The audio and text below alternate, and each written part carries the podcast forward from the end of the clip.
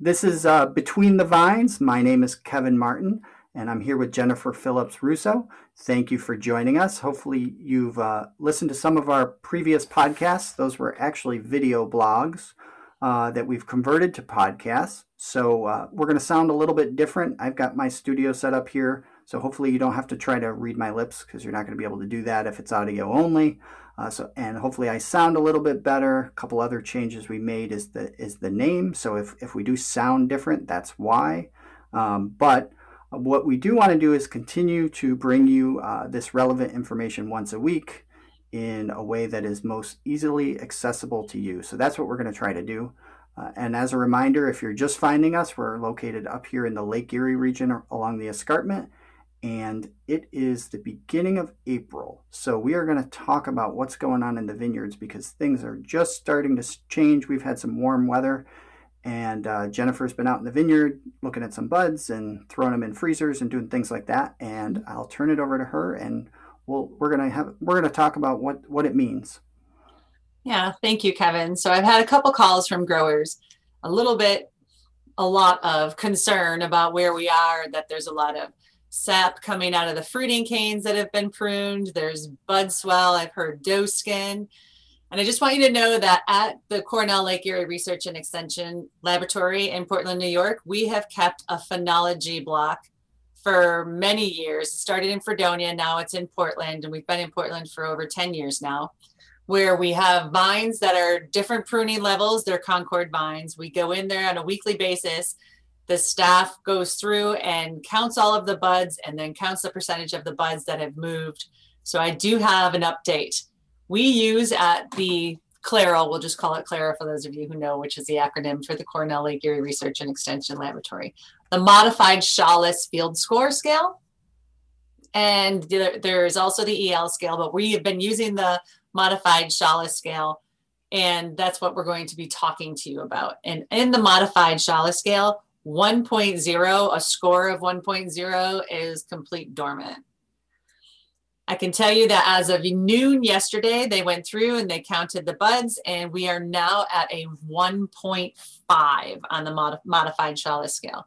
For those of you who are watching this and listening, you can go to lergp.com and see the modified Shaulis field score there if you want to go out on your own. And I also have put it in the crop update for this week. So you'll have a version of it there or online, and you can take it with you out in the field and look at your own buds out there. So Jen, if you um if you're looking at this scale, uh, yes. you know normally after one comes two. Uh, so a, if a one is dormancy, what is a two? Two is what we call first swell. And that's when you do see that doe skin or that brownish wool that's coming out of there. So we're in between there. They're no longer as tight as they were, but they're definitely not, at least in our phenology block, popped open and showing doe skin as of right now. Okay. And I think, I mean, I think the critical thing for our growers, you know, what they're thinking about when you start to see something that's not dormant is what do you think that means for hardiness? I mean, it, today, what is the potential for frost? What what can they survive? Okay, that's a very good question. And you can also find that on our website. There is a critical temperature chart out there. But as far as what I have tested this year, and I have tested Concords from November until yesterday, just so you know, I don't have yesterday's data for you, but I do have Friday's data for you to let you know where it has been progressing through the season. We have actually stayed really dormant through mid February. At the start, probably around the 19th of February, then we actually started to deacclimate. So we are in deacclimation, and you can tell by the movement in the buds that they are definitely waking up. But throughout that, I'm trying to pull up some information and then I can read it to you and also show you. I'm going to share my screen and talk you through this. Okay. Can you see the screen, screen, Kevin? We're getting there. Yes, it's just loaded now. Should I increase it, make it a little bit better? That would be great. And we'll we'll cover this in our discussion. So if you're just listening, you're not really going to miss anything. But um, if if you are seeing our video blog, uh, you'll you'll get a preview of of uh, what's happening before we we actually mention it. Right. I'll try to walk it through as best as possible for those who are listening podcast. So when we test what's called bud hardiness, we basically cut buds off the cane, put them in cells to do this um, lethal temperature exotherm. So when living material dies, it lets off a spike of heat. And then that spike of heat can actually be measured in this 10E2 freezer and software we have from Brock University. We do 10 buds per cell all through. And you probably don't even care about that. But what we're trying to do is make sure we have enough samples to give a good representation of the buds that are hanging out there. Then we're going to report to you what's called an LT 50, we do LT90, and we do LT10. And what that means is LT10 is at what percent do 10% of the buds die at what temperature? LT50, what percent do 50% of the, I'm sorry, what temperature do 50% of the buds die? And then LT90 is at what temperature do 90% of the buds die? And we've been reporting that and keeping it on our website and in our crop updates so that you can have that information. It can help you sometimes delay pruning, which might, if you don't have some of your, if you're worried this season and you still have some blocks that aren't all the way pruned, maybe delay that a little bit if you're concerned about where they are. Yeah, the only thing I would add is so you know, what do you do with this information? At LT10, this is pretty much exclusively for reactionary behavior. Right. So uh, LT10, if you have an insurance policy that's inexpensive, uh, you know, like um, wind devices to reverse an air to create or eliminate an inversion situation, you'd want to activate those above this temperature um, just to be safe. But for purposes of it affecting your yield, if your conditions are identical to ours and you only lose 10% of your buds, you know, if you're an experienced grower, you know that that's that's actually not a concern. Um, 50 is going to be certainly it starts affecting your crop and 90 we probably have a disaster on our hands where any sort of mitigation you can come up with isn't going to adequate, adequately protect your crop. Um, so that's i think why those three levels were developed. You know lt10 is something you don't have to worry about but if but if you have things you can do that's when you do them. 50 is when you may start reacting with looking at things and changing how you prune and 90 is probably a disaster that you've got to get out and assess. So thank you, Kevin. When sure. we're looking at that, the LT50s as of like March 31st for Concord, we're talking about Concord here. We could get down to, I'll say 14 to 17 degrees Fahrenheit.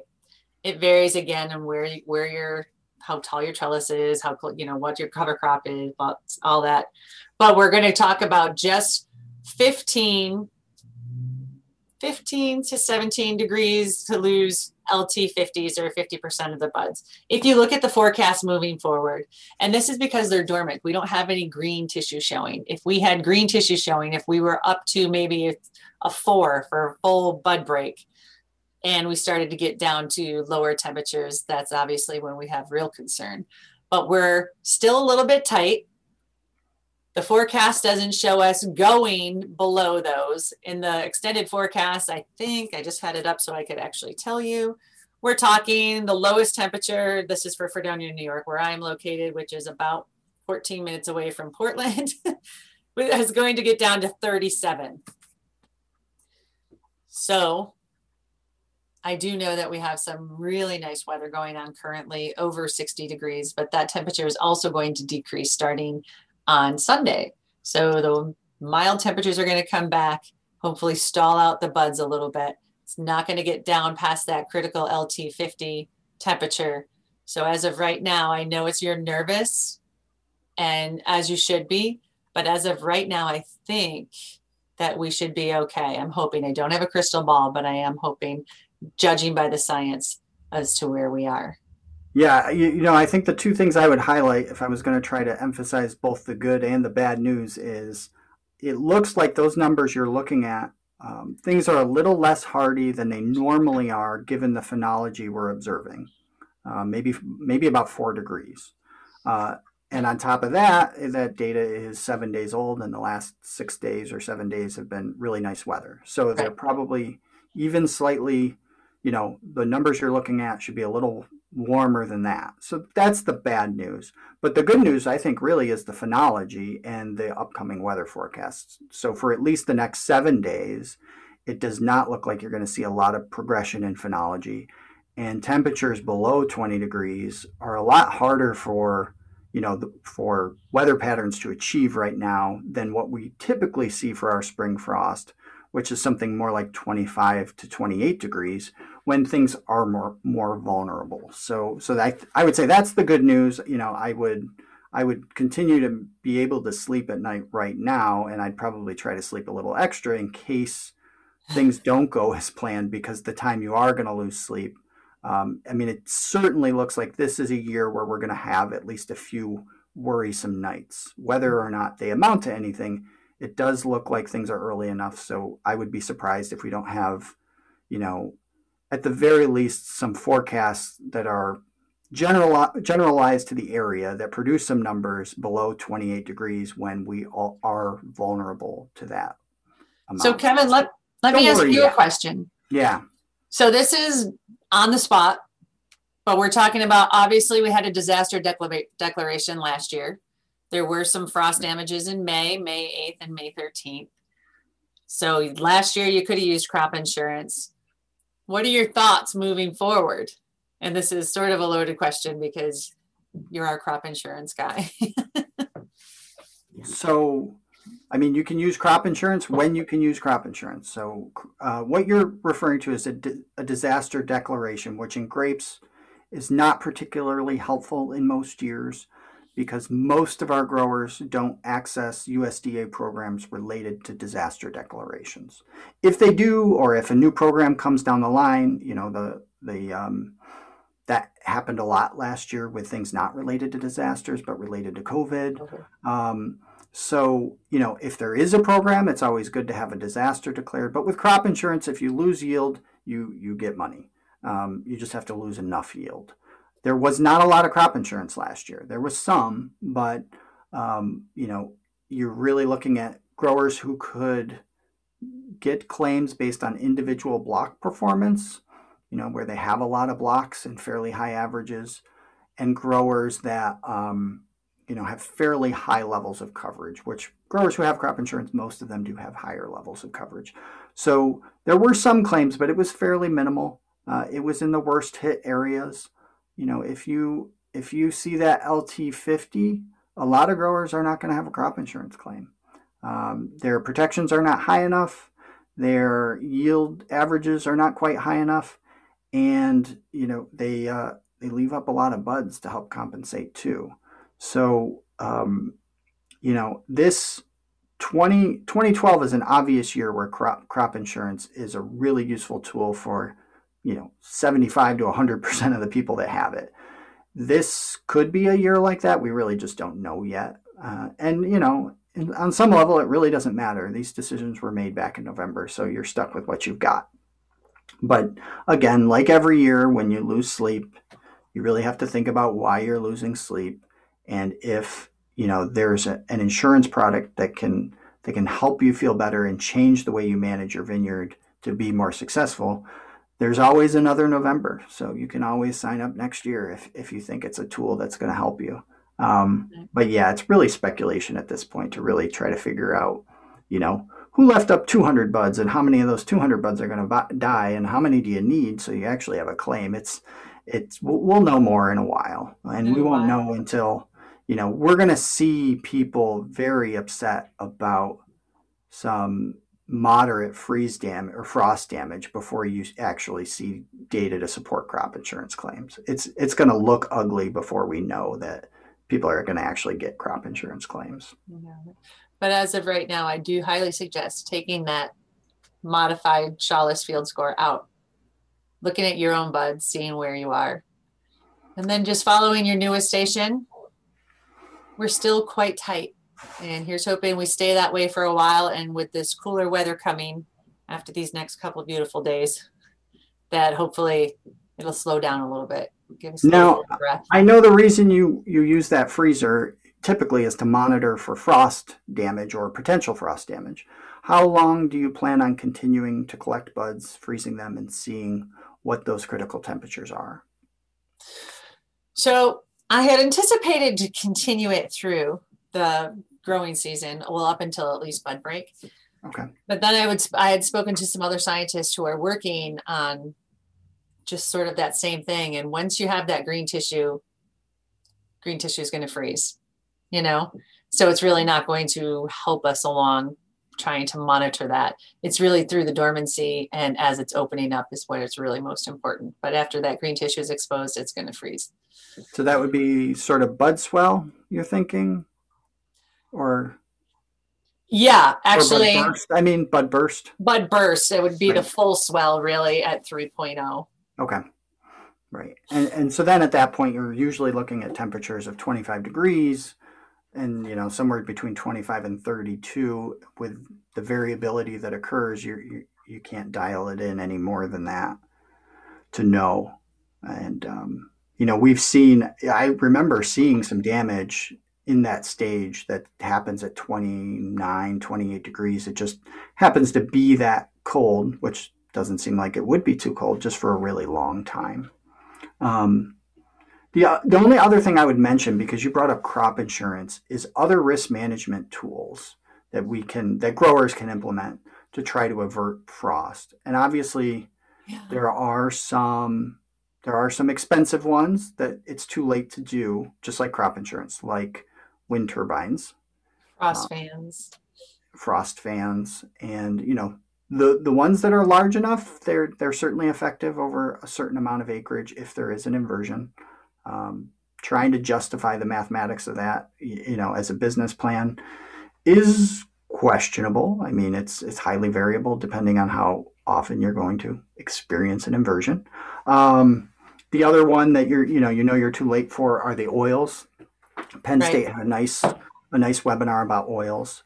Uh, and some new products that seem promising, but also, you know, there's some information about old products. Essentially, any of your agricultural oils technically can delay uh, grapes from coming out of dormancy. So those are risk management tools you have that are just too late to use this year.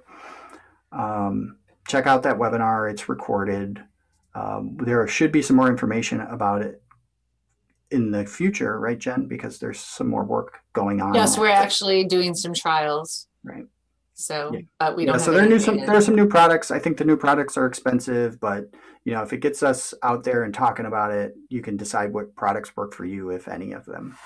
Um, but the ones moving forward would be floor management.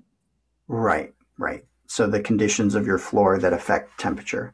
And you know, the only thing I'd say right now, and I'm just the business guy, but I would want to th- keep things as cold as possible right now, uh, at least to the extent that it's realistic. So how do you do that? Like, you know, I how want the vineyard floor cold because right now there's nothing remotely close in the forecast to you know that's going to create any risk so if i'm a little colder then maybe i can delay my phenology a little bit so if i had cover crops i would not mow it yet because you want that you don't want that air drainage. You want it to be colder. And if it's in a, a wet floor with the cover crops up there you're going to have the you know, the highest temperature help. The air is going to stick in there well. I mean we tell you when it gets close to that frost damage and we're super worried about there's green tissue showing and we've had bud break mow it down. Some people even tell you to disc it. I'm not a huge fan of bare soil. There's only a half a degree difference between that and a very mowed cover crop so i would suggest that but i mean it's your own whatever your production goals are and what if you're really worried i suppose that would be the way to go but i don't think we're quite there yet like right now, if I wanted to keep it colder, I just wouldn't mow. Keep up more buds. If you haven't pruned some of your blocks, keep some up there and you can delay that a little bit. Yeah, and I think, you know, know your operation because, you know, if you have cover crops that reach the top wire, yeah. It's going to be a huge difference in air drainage and how cold your vineyard gets. It's totally fine right now, but you do have to have an understanding of how long it's going to take you to clean that up. Uh, and some people can do it in a day and some people can do it in a week. So I think just trying to manage your risk through understanding how fast you can cover ground is, is important at this time. So to, but probably best case scenario, you don't actually have to react just yet. Um, same with, you know, I think the best strategy that coincides with what's going on your, in your in your vineyard, especially if you don't have an active cover crop, is a fairly early season uh, weed spray. It, it it's not just for you know crop management. It it allows you to you know make sure you're going into the growing season conserving moisture and uh, making sure that you know your your weed control is where it should be. Um, so it's not just for for frost management. So yeah, you you want to cover that ground as fast as you can, and you want to make sure whatever that material is has time to be effective. Typically for row middles, it's going to be Roundup. You want to be really careful about using Roundup when it's too cold. It's going to work a lot better when it's a little bit warmer. Um, so again, certainly no reason to spray Roundup next week. I wouldn't spray Roundup next week in almost all of our operations, but we do certainly want to acknowledge up here in the Lake Erie region, we have a lot of farms that are large, and every year they get larger, so they're all struggling to sort of right size their operation and make sure they can manage what they've got. Um, so make sure you can manage what you've got. You know, make sure if you have a really high cover crop, you can take care of that before there is a frost concern. Just right now, I don't think there is. I think uh, I think the concern is theoretical based on historical performance of you know us starting to come out of dormancy early. There's nothing critical today, tomorrow, or even next week. Uh, but beyond next week, I, I I don't have a crystal ball, so we do have to be ready. right. And we will continue to monitor phenology weekly and update you. Yes. Yes, absolutely. That's great. Uh, so stay tuned. Uh, you know, to this podcast, we also have our crop updates that come out weekly. You know, if you prefer to read your information, uh, but but one way or another, we will make sure that you have access to at least a quick um, update on phenology over the course of the next couple of months every week. Uh, I think that's all we have for now. If you have any questions, please feel free to reach out to us. Uh, one question that might come up if you're watching this as a video blog, as you have in the past, uh, you know, if you need any help trying to figure out how to get this uh, on a podcast where you would normally listen to a podcast uh, format, uh, if you've never done that before, feel free to reach out to us. Uh, there's going to be a link on our website that's going to be above the blog that you're watching, so that's certainly one way you can you can do it if if you're familiar with that. But if you're still struggling, please reach out. Let us know. Uh, we do want to make sure, even if you're not familiar with the format, that if you want to listen to us in a tractor on your phone, you can do that. Uh, we know you guys spend a lot of time there, and uh, it's hard to get access to all the information you need. So uh, maybe we can do two birds with one stone. That's our goal. So, um, any questions, please feel re- free to reach out, and we will see you next week. Thanks for joining, everybody. Thank you.